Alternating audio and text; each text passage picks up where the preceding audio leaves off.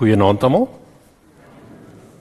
Baie welkom ook by vanaand se erediens waar ons ook as gemeente, as kerk van die Here ook saam is om hom te kom aanbid en hom alleen te eer. Ons het nie afkondigings wat ons herhaal nie, kyk maar nie al jare ook vir sake wat daar belangrik is of soos ook vooraf op die skyfies vertoon was. Kom ons bely ook in wie se naam ons hier bymekaar is. Ons hulp is in die naam van die Here wat die hemel en die aarde geskape het. Geliefdes, genade en vrede vir julle van God ons Vader en ons Here Jesus Christus en deur die kragtige werking van God die Heilige Gees. Amen. Kom ons sing ook saam lied 154 die liedboek deel dit ook in as 'n toetrede en 'n aanroeping ook tot die Here. En dis waar ons ook ook bely maar ons kom ook so saam om te vergader een as sy kerk, een in sy naam. In Christus naam kom ons hier nader. Kom ons as sy gemeente saam. Hy gee sy gees so laat dit laat hy dit wees. Hy seën wat ons bou en bind ons die sy trou. Lied 145 vers 1, 2 en 3 daarna verenig ons in gebed saam.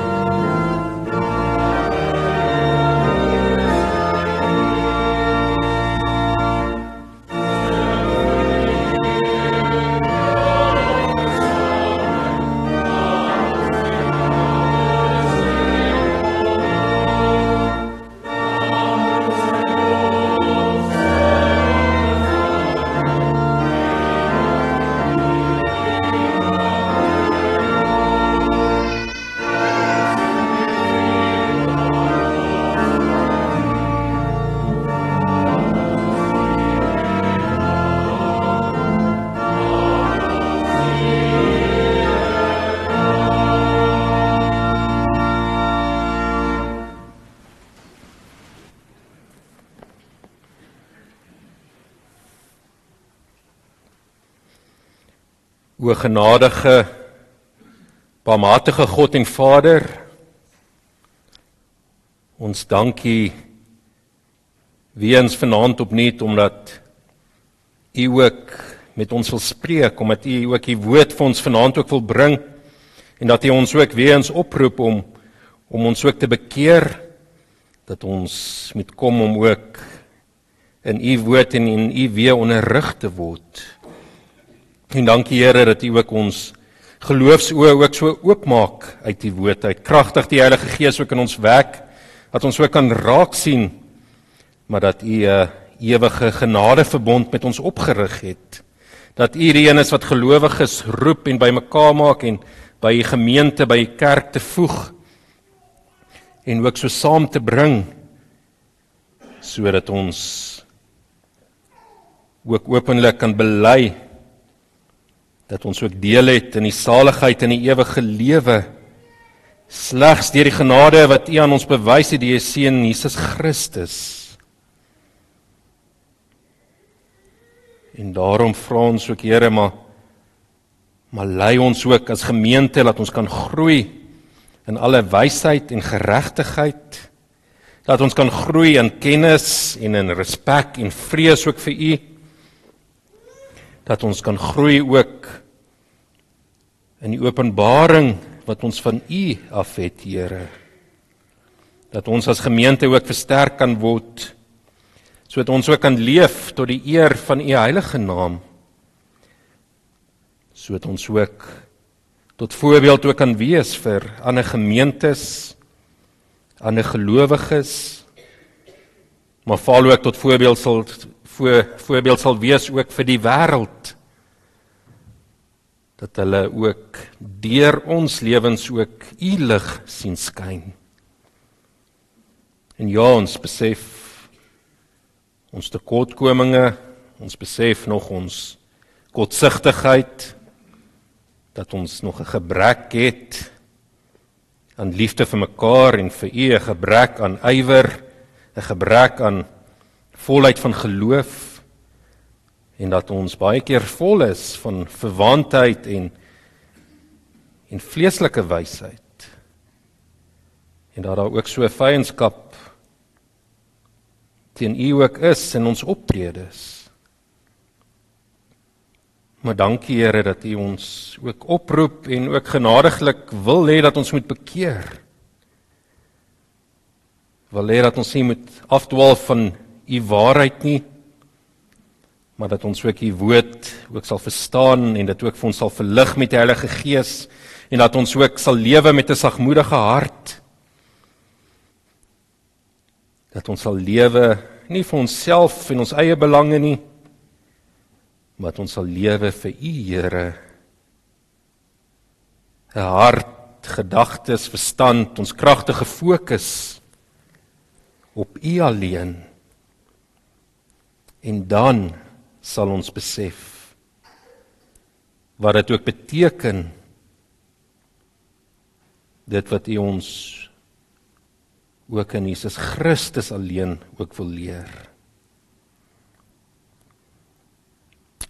lei ons dat ons ook dan ook so sal groei ook in die vrug van ons geloof dat ons ook kan volhard en sterk staan teen die ryk van die Satan en dat ons ook kan uitsien na die hoop en die blydskap van Jesus Christus se koms.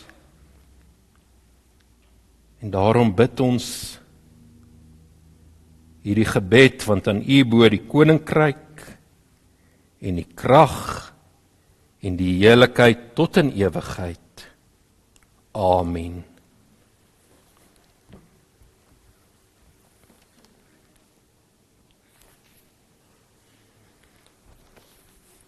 Geliefdes, kom ons sing ook saam Skrifverwing 15:1. Daarso sing ons verse 1, 2, 3 en 4 ook saam. En daarna gaan ons saam luister na die woord van die Here. Skrifwoording 15:1 verse 1 2 3 en 4.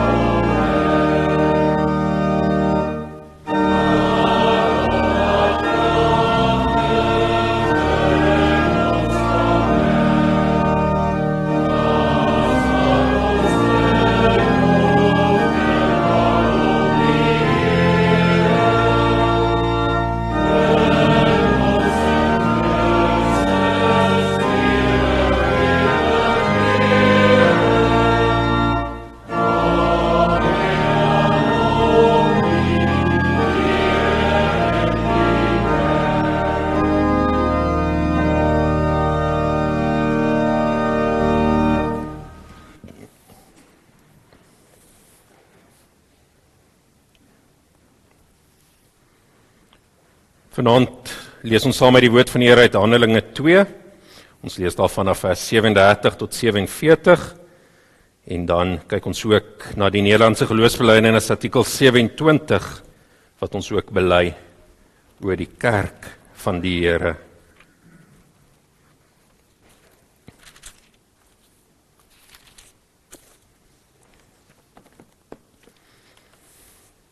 Net so agtergrond by Handelinge. Handeling 2 begin ook oor die uitstorting van die Heilige Gees en waar die apostels dan ook uitgegaan het en onder leiding van die Heilige Gees ook die woord van die Here verkondig het. Ook so vir almal wat daar saam was ook op die Pinksterdag. En dan vanaf vers 37 is die gevolg van wat gehoor het en wat die eerste gemeente ook gedoen het. By die aanhoor hiervan is die mense diep getref en het hulle vir Petrus en die ander apostels gevra: "Wat moet ons doen, broers?" Toe antwoord Petrus hulle: "Bekeer julle en laat elkeen van julle gedoop word in die naam van Jesus Christus. Dan sal God julle sondes vergewe en julle sal die Heilige Gees as gawe ontvang. Wat God beloof het, is vir julle en vir julle kinders en vir almal wat daar ver is, vir almal wat die Here ons God na hom toe sal roep. Met nog baie ander woorde het Petrus getuig en hulle aangespoor: Laat julle red tussen hierdie ontaarde mense uit. Die wat sy woorde aangeneem het, is gedoop en omtrent 3000 mense is op daardie dag by die getal van die gelowiges gevoeg. Hulle het hulle hele hartig toegelê op die leer van die apostels en die onderlinge verbondenheid, die gemeenskaplike maaltyd en die gebede. Die apostels het baie ander wonders en tekens gedoen en dit het almal met diep ontzag vervul. Al die gelowiges was eengesind en het alles met mekaar gedeel. Hulle het hulle grond en besittings verkoop en die geld aan almal uitgedeel volgens elkeen se behoefte.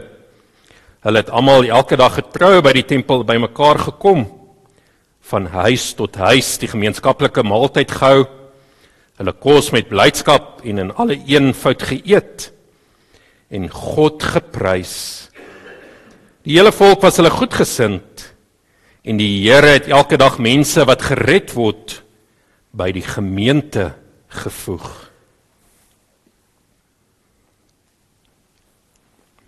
Kom ons kyk wat bely ons ook oor die algemene Christelike kerk in artikel 27. Ons glo en bely 'n enige katolieke of algemene kerk 'n heilige vergadering van almal wat waarlik in Christus glo wat almal hulle volle saligheid in Jesus Christus verwag en in sy bloed gewas is geheilig en verseël deur die Heilige Gees. Hierdie kerk was daar van die begin van die wêreld af en sal tot aan die einde daar wees want Christus is 'n ewige koning wat nooit sonder onderdane kan wees nie. En hierdie heilige kerk word deur God teen die woede van die hele wêreld bewaar. Alhoewel dit soms 'n tyd lank baie klein is en dit in die oë van die mense lyk asof dit tot niet gegaan het, soos die Here vir hom gedurende die gevaarlike tyd onder Agab 7000 mense bewaar het wat nie voor Baal gekniel het nie. Verder is die heilige kerk nie geleë in, gebonde aan of bepaal tot 'n sekere plek of sekere persone nie, maar dis oor die hele wêreld versprei en verstrooi. Tog is dit met hart en wil en deur die krag van die geloof in een en dieselfde gees saamgevoeg en verenig. Ons kyk na die hele gedeelte uit Handelinge, maar ons fokusvers is daarso vers 47b. En die Here het hulle elke het elke dag mense wat gered word by die gemeente gevoeg. En vanaand kyk ons aan spesifiek as tema die kerk is die werk van die drie enige God. In die NGB artikel 27 tot 32 word daar nou spesifiek stil gestaan oor by die kerk van die Here. Wat is die kerk van die Here? En wat ons ook daaroor bely en dan die volgende artikels wat ons ook gaan kyk is bietjie meer ook oor die oor die ampte in die kerk, ook die tug, die bestuur daarvan. Maar vanaand begin ons dan eers om te sê maar maar wat is die kerk? Ons kan baie praat oor die kerk, maar maar as ons nie verstaan wat kerk is nie en dit dit ook nie so reg gaan uitleef nie, dan dan gaan die ander dele van ons ook nie so sin maak nie. En kom ons kyk eers na ons eie gemeente. As jy na Gemeente Kerk Rietvlei kyk, as jy van 'n buitestaande dalk ook inkom, wat sal jy beskryf is die Gemeente Kerk Rietvlei? Is dit mense wat net op 'n Sondag saamkom? Is dit gelowiges of is dit net Afrikaans sprekendes wat ook hierso is? Wat is die beeld wat ons van kerk ook uitdra, uitleef en ook so leer by ons katekisasie en ook in die gemeente maar wat kerkie is? Ons kry baie keer die gesegde wat iemand vra in die oggend, maar liefie, is jy dalk lus vir kerk vandag? En dit sê ook ook baie van hoe ons kerk ook sien en wat is ons verwagting en optrede daarvan.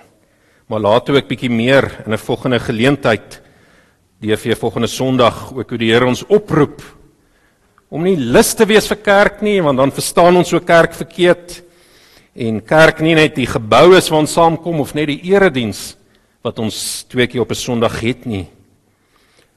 Maar wat is kerk dan?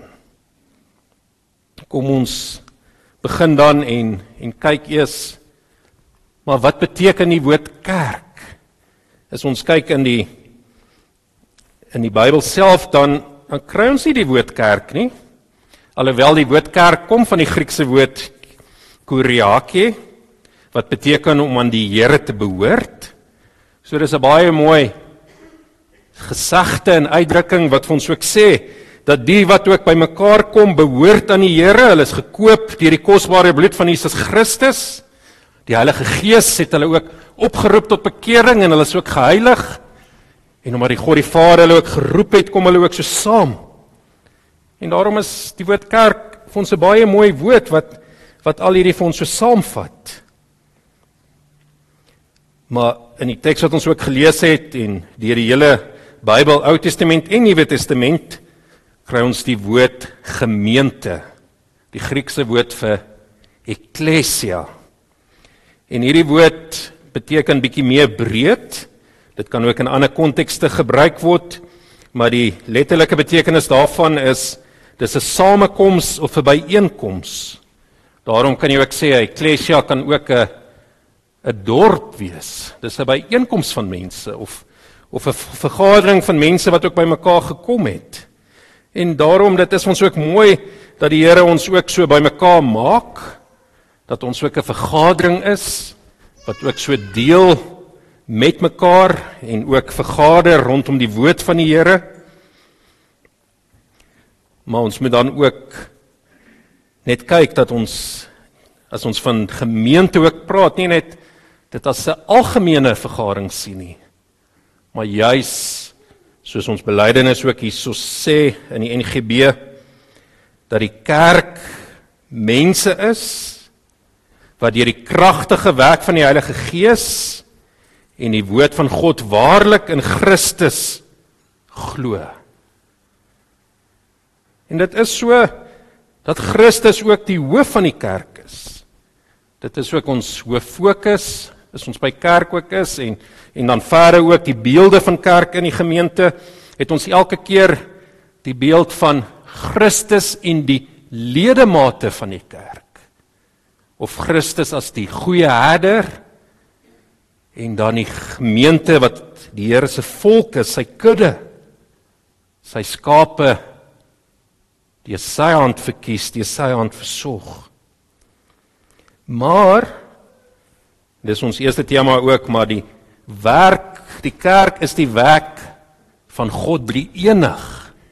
Dis al drie wat ook ook saam werk aan die kerk en daarom moet ons nie die een persoon losmaak van die ander persone van van die drie eenheid nie, maar ook sien hoe in die kerk al drie persone se se spesiale rol en werk en roeping ook so na vore kom.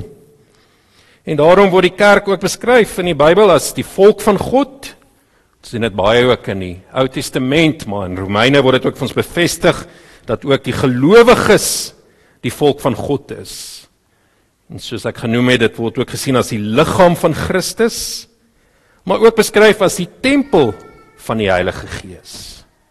En daarom wanneer ons oor kerk praat en ons wil ook vergader oor oor kerk groei en vermeerdering van die kerk, soos ons ook met die Vlamvat konferensie sê, dan dan moet ons altyd met hierdie vertrekpunt kom, maar maar die kerk is nie net die mense nie. Die kerk is gegee deur die Here self.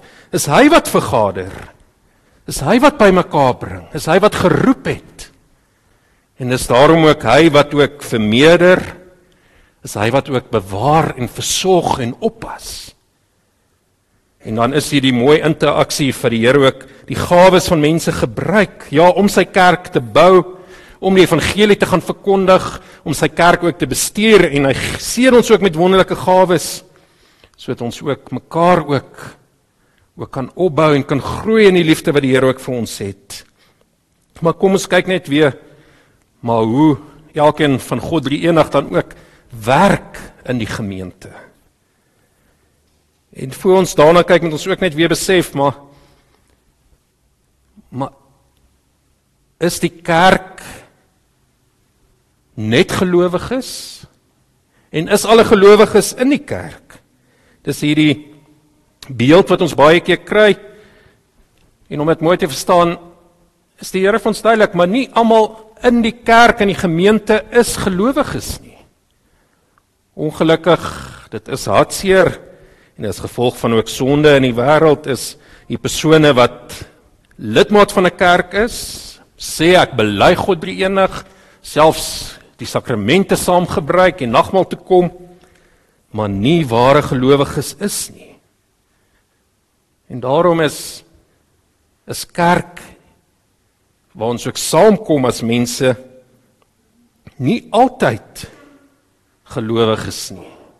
En daarom kan ons ook nie sê maar dis die kerk wat jou red nie. Daarom is jou lidmaatskap van 'n bepaalde kerk nie die deurslaggende faktor van van dit wat jou kom ons sê met respek in die hemel bring nie. Soos baie kerke en groepe dit ook wil maak nie. Maar dan is dit ook so en die oproep is wanneer ons tot bekering gekom het, wanneer ons glo in Jesus Christus, dan moet ons by die kerk gevoeg word. Aansluit by die ware kerk, maar daar is ook in die wêreld dankbaar ook net 'n handjievol wat gelowig is, maar nie aktief deel is van 'n gemeente nie. Met bepaalde omstandighede dalk in 'n land van vervolging waar 'n persoon ook alleen gereken word. Maar dan gaan ons ook later weer sien dat daar net een algemene katolieke kerk is van wat nie die tyd of plek beperk word nie, net een kerk van alle eeue. Maar kom ons kyk terug oor oor die werking van God drie enig. God die Vader sien ons baie mooi. Efesiërs 1 en 2 lig dit ook vir ons hierdie werking baie mooi uit.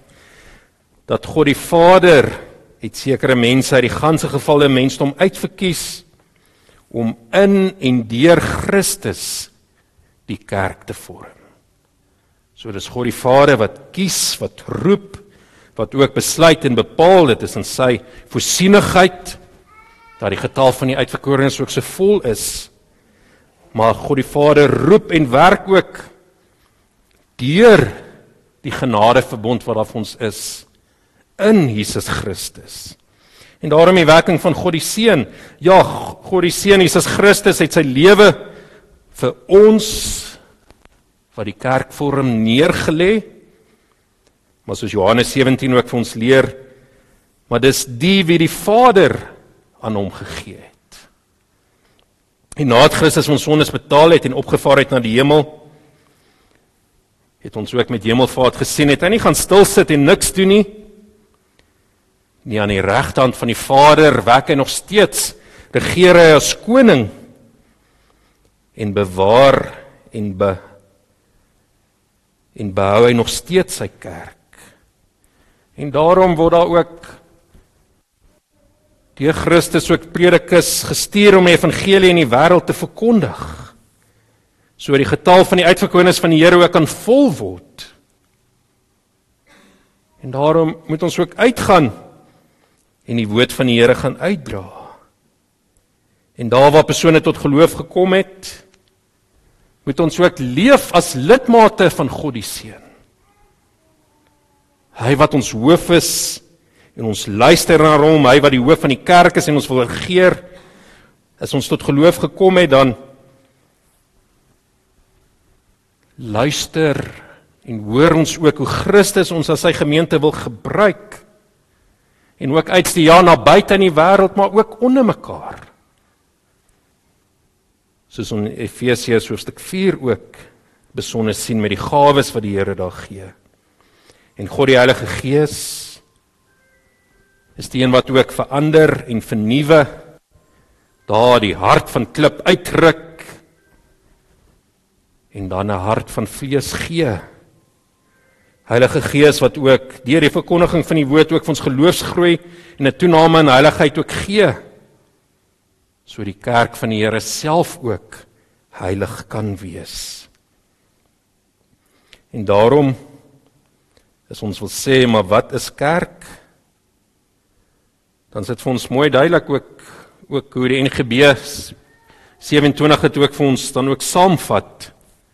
Ons glo en bely 'n enige katolieke of algemene kerk 'n heilige vergadering van almal wat waarlik in Christus glo wat almal hulle volle saligheid in Jesus Christus verwag en in sy bloed gewas is geheilig en verseël deur die Heilige Gees.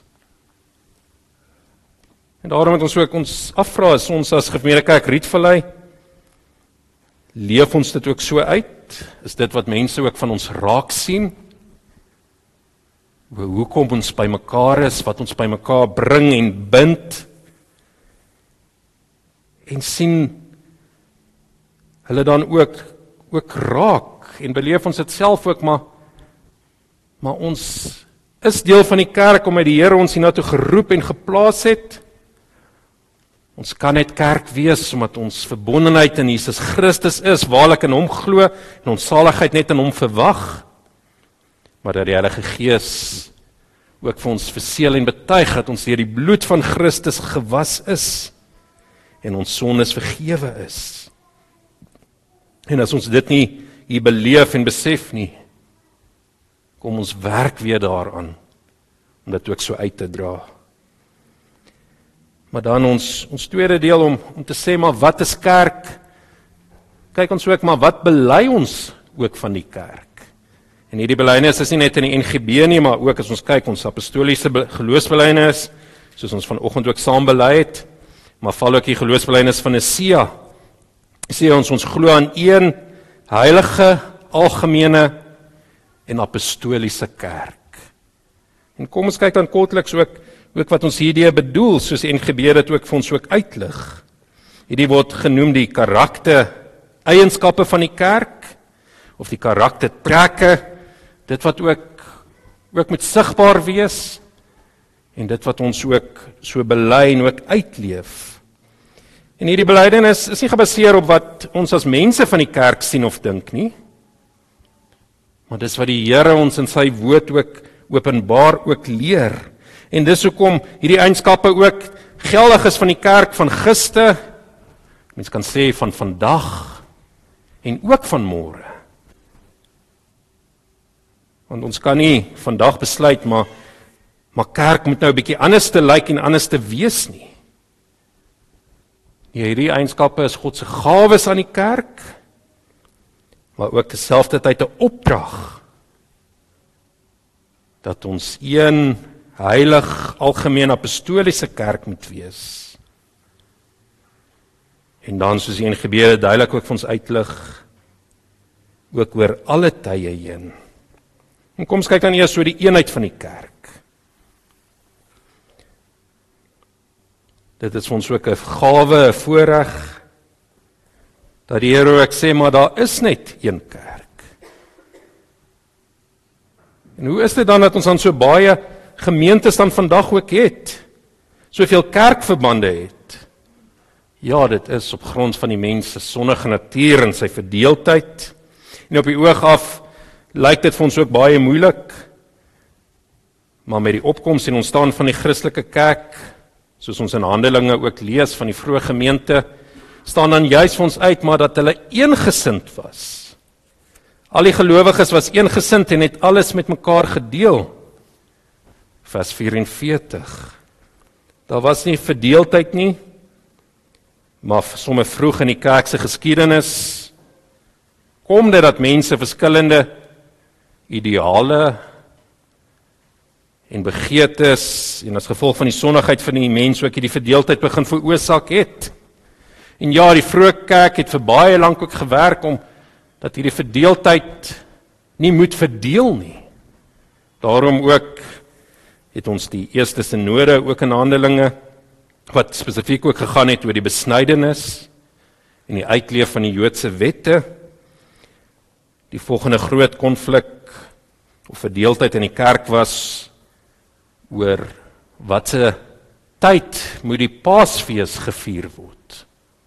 Saam met die Joodse kalender of of as 'n herdenking terug van hoe Christus die Paasfees waar Christus gekruisig is en ook weer so opgestaan het. Maar elke keer en en waar daar verskille was, is daar ook gevra om mekaar ook in liefde te verdra om die eenheid ook te behou. Maar die eenheid kry ons daarin nie in 'n tradisie of gebruike wat ons in die kerk het nie. Maar die eenheid lê daarin oor wat ons glo. En daarom al het ons verskillende kerke en kerkverbande moet ons nog steeds en NGB gaan later daar ook die ware eienskappe van 'n kerk want daar is vals kerke kerke wat nie bly by die woord van die Here nie maar maar die eenheid van ons lê juist daarin dat ons gebind word deur die eenheid in een Here in een Jesus Christus in een redding vergifnis van die sondes in een doop En daarom het ons eenheid in plaaslike vlak. Ons sê met gemeente kerke, daar waar ons byeenkom op Sondae, sing ons ook dieselfde liedere. Ons bid saam, ons luister na die woord van die Here saam. Daar sal jy ook die sakramente ook dieselfde ook beleef. Ons sien die eenheid ook in ons eie gemeente waar ons ook saam kom. Waar ons ook in die week met Bybelstudies bymekaar is of met ander gemeente funksies word hierdie eenheid ook van ons geopenbaar. Maar ons mag nooit ook sê as gevolg van die gebrokenheid en sonde van die wêreld hoef ons nie hierdie eenheid te soek nie. Ons strewe moet altyd ook wees om om ook saam met ander gemeentes en kerkverbande ook weer terug te keer na die eenheid wat ons vind ook in die woord van die Here. Dink maar net die talle probleme wat daar in die Korinte gemeente was. Seker die gemeente wat ons van Paulus het met die meeste briewe, maar ook sy preebrief wat ons ook sien hoe die gebrokenheid en verdeeldheid dan skade ook doen aan die liggaam van Christus. En daarom word hulle ook opgeroep en ons ook om uit te reik na mekaar, so die eenheid in Christus onder gelowiges meer sigbaar word ook in hierdie gebroke wêreld. En kom ons werk weer ook aan hierdie eenheid ook by ons gemeente. Dink maar wat bring vir ons verdeeldheid? Is dit vir ons 'n leesstellige saak? Of is dit iets wat ons eie voorkeur en gebruik en gewoonte is?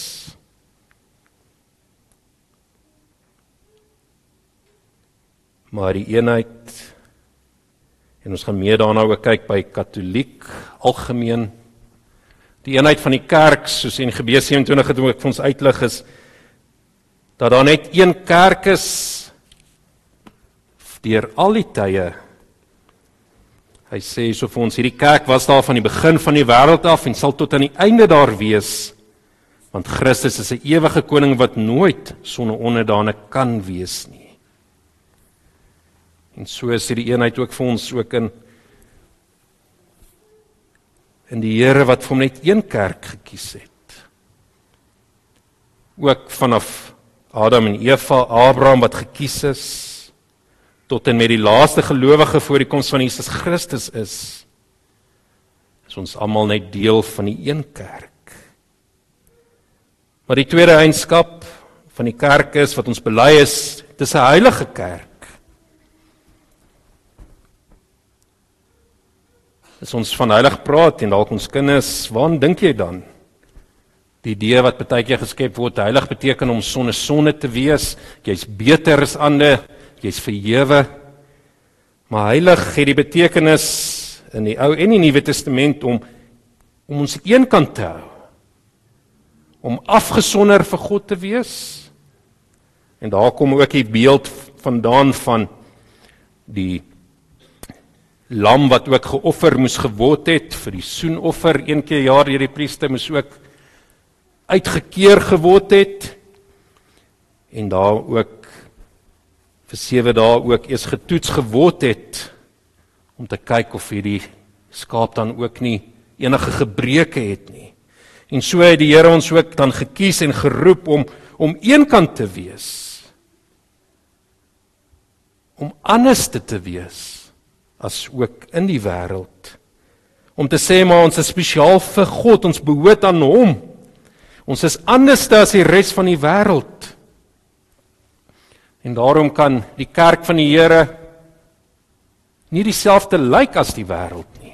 Nie saamgaan met Satan en die wêreldse filosofie en idees nie.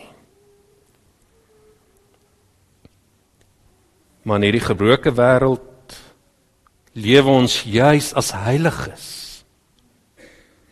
Sigbaar as voorbeeld omdat die Here die kerk heilig gemaak het. En daarom ook die opdrag maar leef ook heilig, soos die Here ook opgeroep het vir sy volk ook in die Ou Testament, wees heilig want ek is heilig. So het ons dit ook weer in die Nuwe Testament.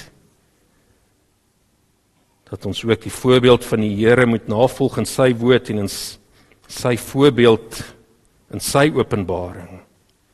En dit bly voortdurend 'n stryd ook die die kerk wat ook moet stry om met die opdrag ook te gaan uitleef om vir die wêreld te sê maar ons kan nie sonde verdra nie, maar ons roep juis ook sondaars tot bekering. En daarom moet ons ons duidelik ook daaroor uitspreek. En moet ons ook die roeping ook uitleef dat ons vir die wêreld ook sê maar dinge moet anders te gedoen word. Ons is 'n gemeente wat deur die krag van die Gees ook groei ook in ons heiligheid en ons volharding in die geloof. In die derde eienskap, so bietjie al aan hom geraak, die kerk is algemeen, die kerk is katoliek. By die katekisasie ook as ons sê katoliek, dan dink almal dadelik aan die Romeinse Katolieke Kerk, is ons nou Rooms Nee, katoliek beteken dan en verwys na die een universele wêreldwye kerk. Ja, die Rooms-Katolieke Kerk het sy oorsprong daarom ook uit die eerste gemeentes. En die doel van die kerk was ook om om ook hierdie eenheid van die kerk ook te gehad het, maar die kerk wou ook nie bekeer het nie en daarom was dit ook nodig en val in die reformatie.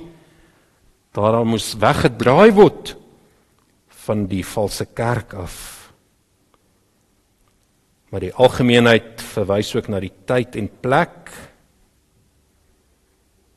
waar die tyd ook vir almal wat die Here ook geroep het oor alle tye heen deel is van die een kerk.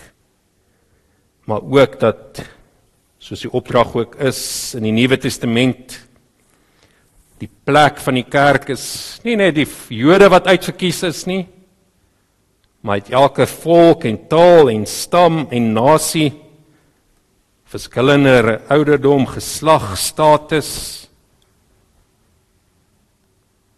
het die Here mense geroep om deel te wees van die kerk van Christus. En daarom lyk geen gemeente oor die wêreld dieselfde nie. Elke gemeente se ouderdom en samestelling lyk anders, maar so ook ook die gawes wat die Here ook vir die kerk gegee het. Maar juis omdat dit 'n algemene kerk is, het ons ook die opdrag, ook die karakter om die gawes van Christus wat hy ook gegee het, die Heilige Gees ook Christus se verlossingswerk ook te gaan verkondig. Ja, in elke nasie, volk en taal, maar ook in ons daaglikse lewe waar ons ook as gemeente ook saam leef en saam kom. mekaar ook weer nader na Christus toe trek as die een algemene kerk. En die laaste waar ons stil staan is ons belydenis maar die kerk is apostolies. En so het ons ook in die gedeelte wat ons saam gelees het dit ook so gesien. Vers 42 hulle het hulle hele hartig toegelê op die leer van die apostels en die onderlinge verbondenheid, die gemeenskaplike maaltyd en die gebede. En wanneer ons bely maar die kerk is apostolies dan vat dit ons weer terug maar dat die apostels was die oor en ooggetuienis van Jesus Christus se bediening maar sy leer ook wat hy aan hulle toevertrou het en gegee het. En deur die Heilige Gees is hulle geïnspireer om ook die woord van God vir ons ook neer te skryf. En ja soos Christus ook vir Petrus gesê het maar maar jy's die rots waarop my kerk bou dis op Die fondasie is die leer van die apostels.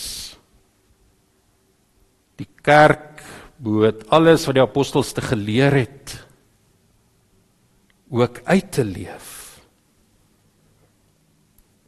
En daarom moet ons die leer van die apostels glo en ook hierdie leer ook leer en uitleef en dit ook oordra ook aan ander val ook gelowiges.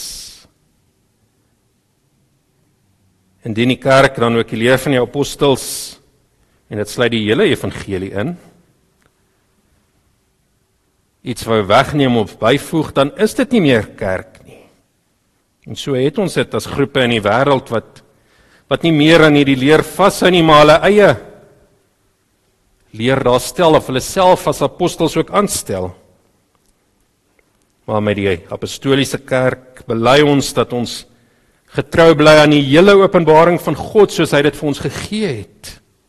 En daarom moet die kerk bekend wees daarvoor dat die kerk besig is met die woord van God en onsself ook moet toets of ons getrou is aan die woord van God.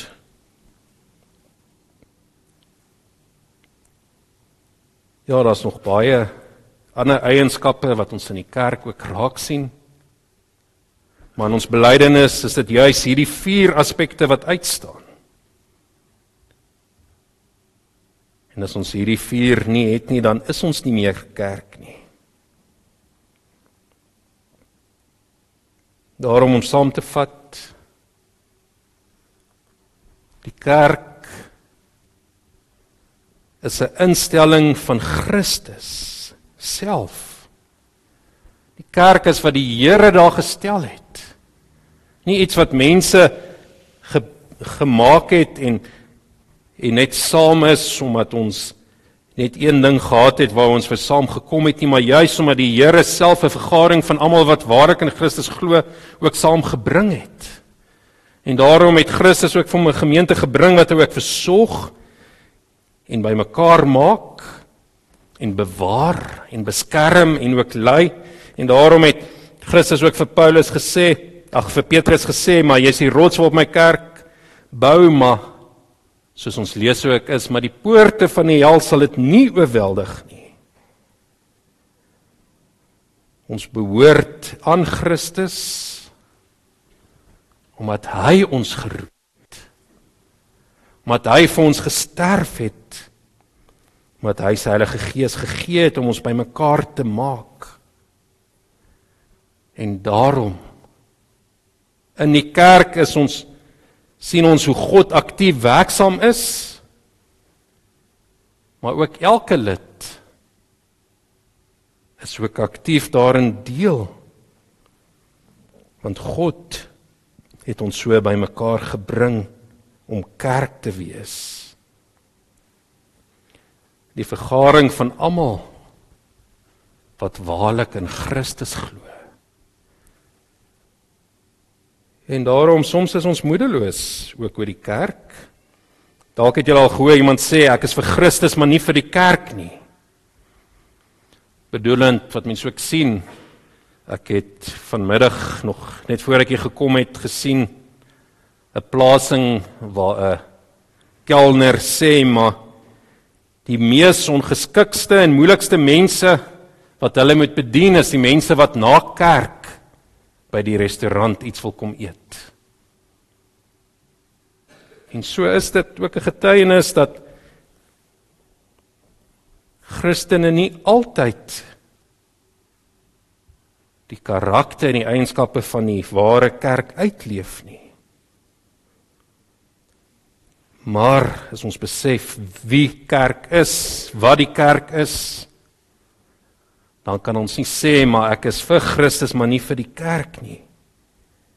Want dit is Christus self wat vir 'n kerk bymekaar gemaak het. Hy is die goeie herde wat ook sy skape vir hom vergader. En wanneer ons tot bekering gekom het, dan roep hy hom ook na sy kerk toe. En hy laat groei ek die kudde. En hulle kom na hom toe en daarom ook na mekaar toe. En daarom gebruik ons ook die uitdrukking om te sê maar ons is broers en susters. Jy's ook nie 'n gemeentelid los van die ander wat ook nie saam is nie.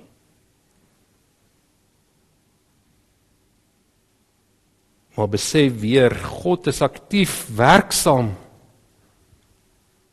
in sy gemeente. En daarom roep hy ons ook op om as lede van die kerk ook ook aktief te wees. Ons kan nie sê ons het God lief, maar ons het nie ons broer lief nie soos ons in 1 Johannes hoofstuk 4 baie mooi sien. Maar kom ons kom weer opnuut na die Here toe. Wat hy ons bymekaar maak omdat hy ons roep om 'n een heilige algemene apostoliese kerk te wees. En kom ons gaan leef dit ook aktief so uit. Dat die ander gelowiges maar veral ook die wêreld kan sien wat dit beteken dat ons kerk van die Here is. Amen. Kom ons bid net so saam.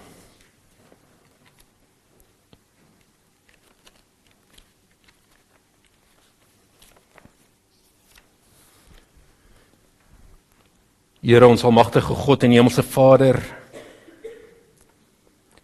Dankie dat U ons ook die U seun Here Jesus Christus ook so bymekaar gemaak het om U kerk te wees. En gee ook U Gees aan ons sodat ons ook die U woord ook aan ander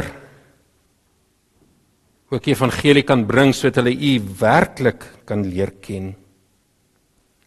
En help ook onsself as gemeente dat ons ook ons geeste oë so sal oopmaak, sal verhelder dat ons ook kan sien maar wat se hoop dit ook inhou om as lidmate van die kerk te wees. Ja, die rykdom waar ons ook deel het in die erfenis wat U ook vir elke gelowige ook gee, die ewige lewe wat ons net kry deur die liefde van Jesus Christus.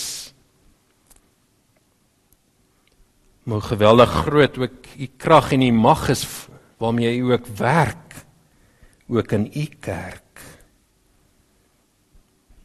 En lei ons dan ook dat ons ons sal onderwerp aan die seun Jesus Christus, u wat hom verhef het en aangestel het as die hoof van die kerk aan hom gegee het alle mag in die hemel en op die aarde. Hy wat gegee dat die kerk sy liggaam is. Die volheid van hom wat alles en almal vervul. Lei ons dan ook om as die volwasse beeld van Jesus Christus ook te leef en ook die liggaam sal opbou sodat ons by die waarheid sal bly en dat ons in alle opsigte sal groei na die seun Jesus Christus. Ons bid al hierdie dinge die u krag. Ja, die krag waarmee u ook in ons werk is magtig om oneindig meer te doen as wat ons self kan bid of dink. En daarom aan u kom die eer toe van nou af tot in ewigheid. Amen. Geliefdes, ons het nou die geleentheid vir die diens van matigheid vir ons diakonale kas en dan ook ons kollekte by die deur gaan ook dan so vir die Aljade huis vandag.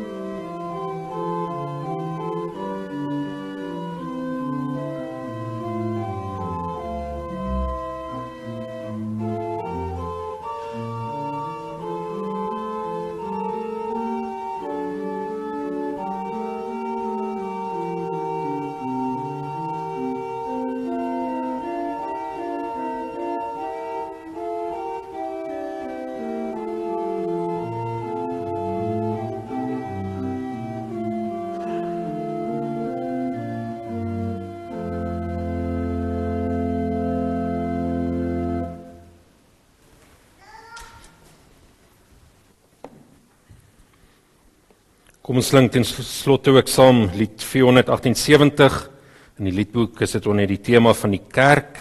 En daar sing ons ook soos ons gehoor het ook oor die fondament waarop die kerk ook gebou is deur die apostels en die profete maar ook die een fondament wat ons het naamlik Jesus Christus. En dan oor die eenheid van die kerk ook in vers 2 en vers 3 en 4 hoe die Here ons ook deur moeilike tye ook sy kerk bewaar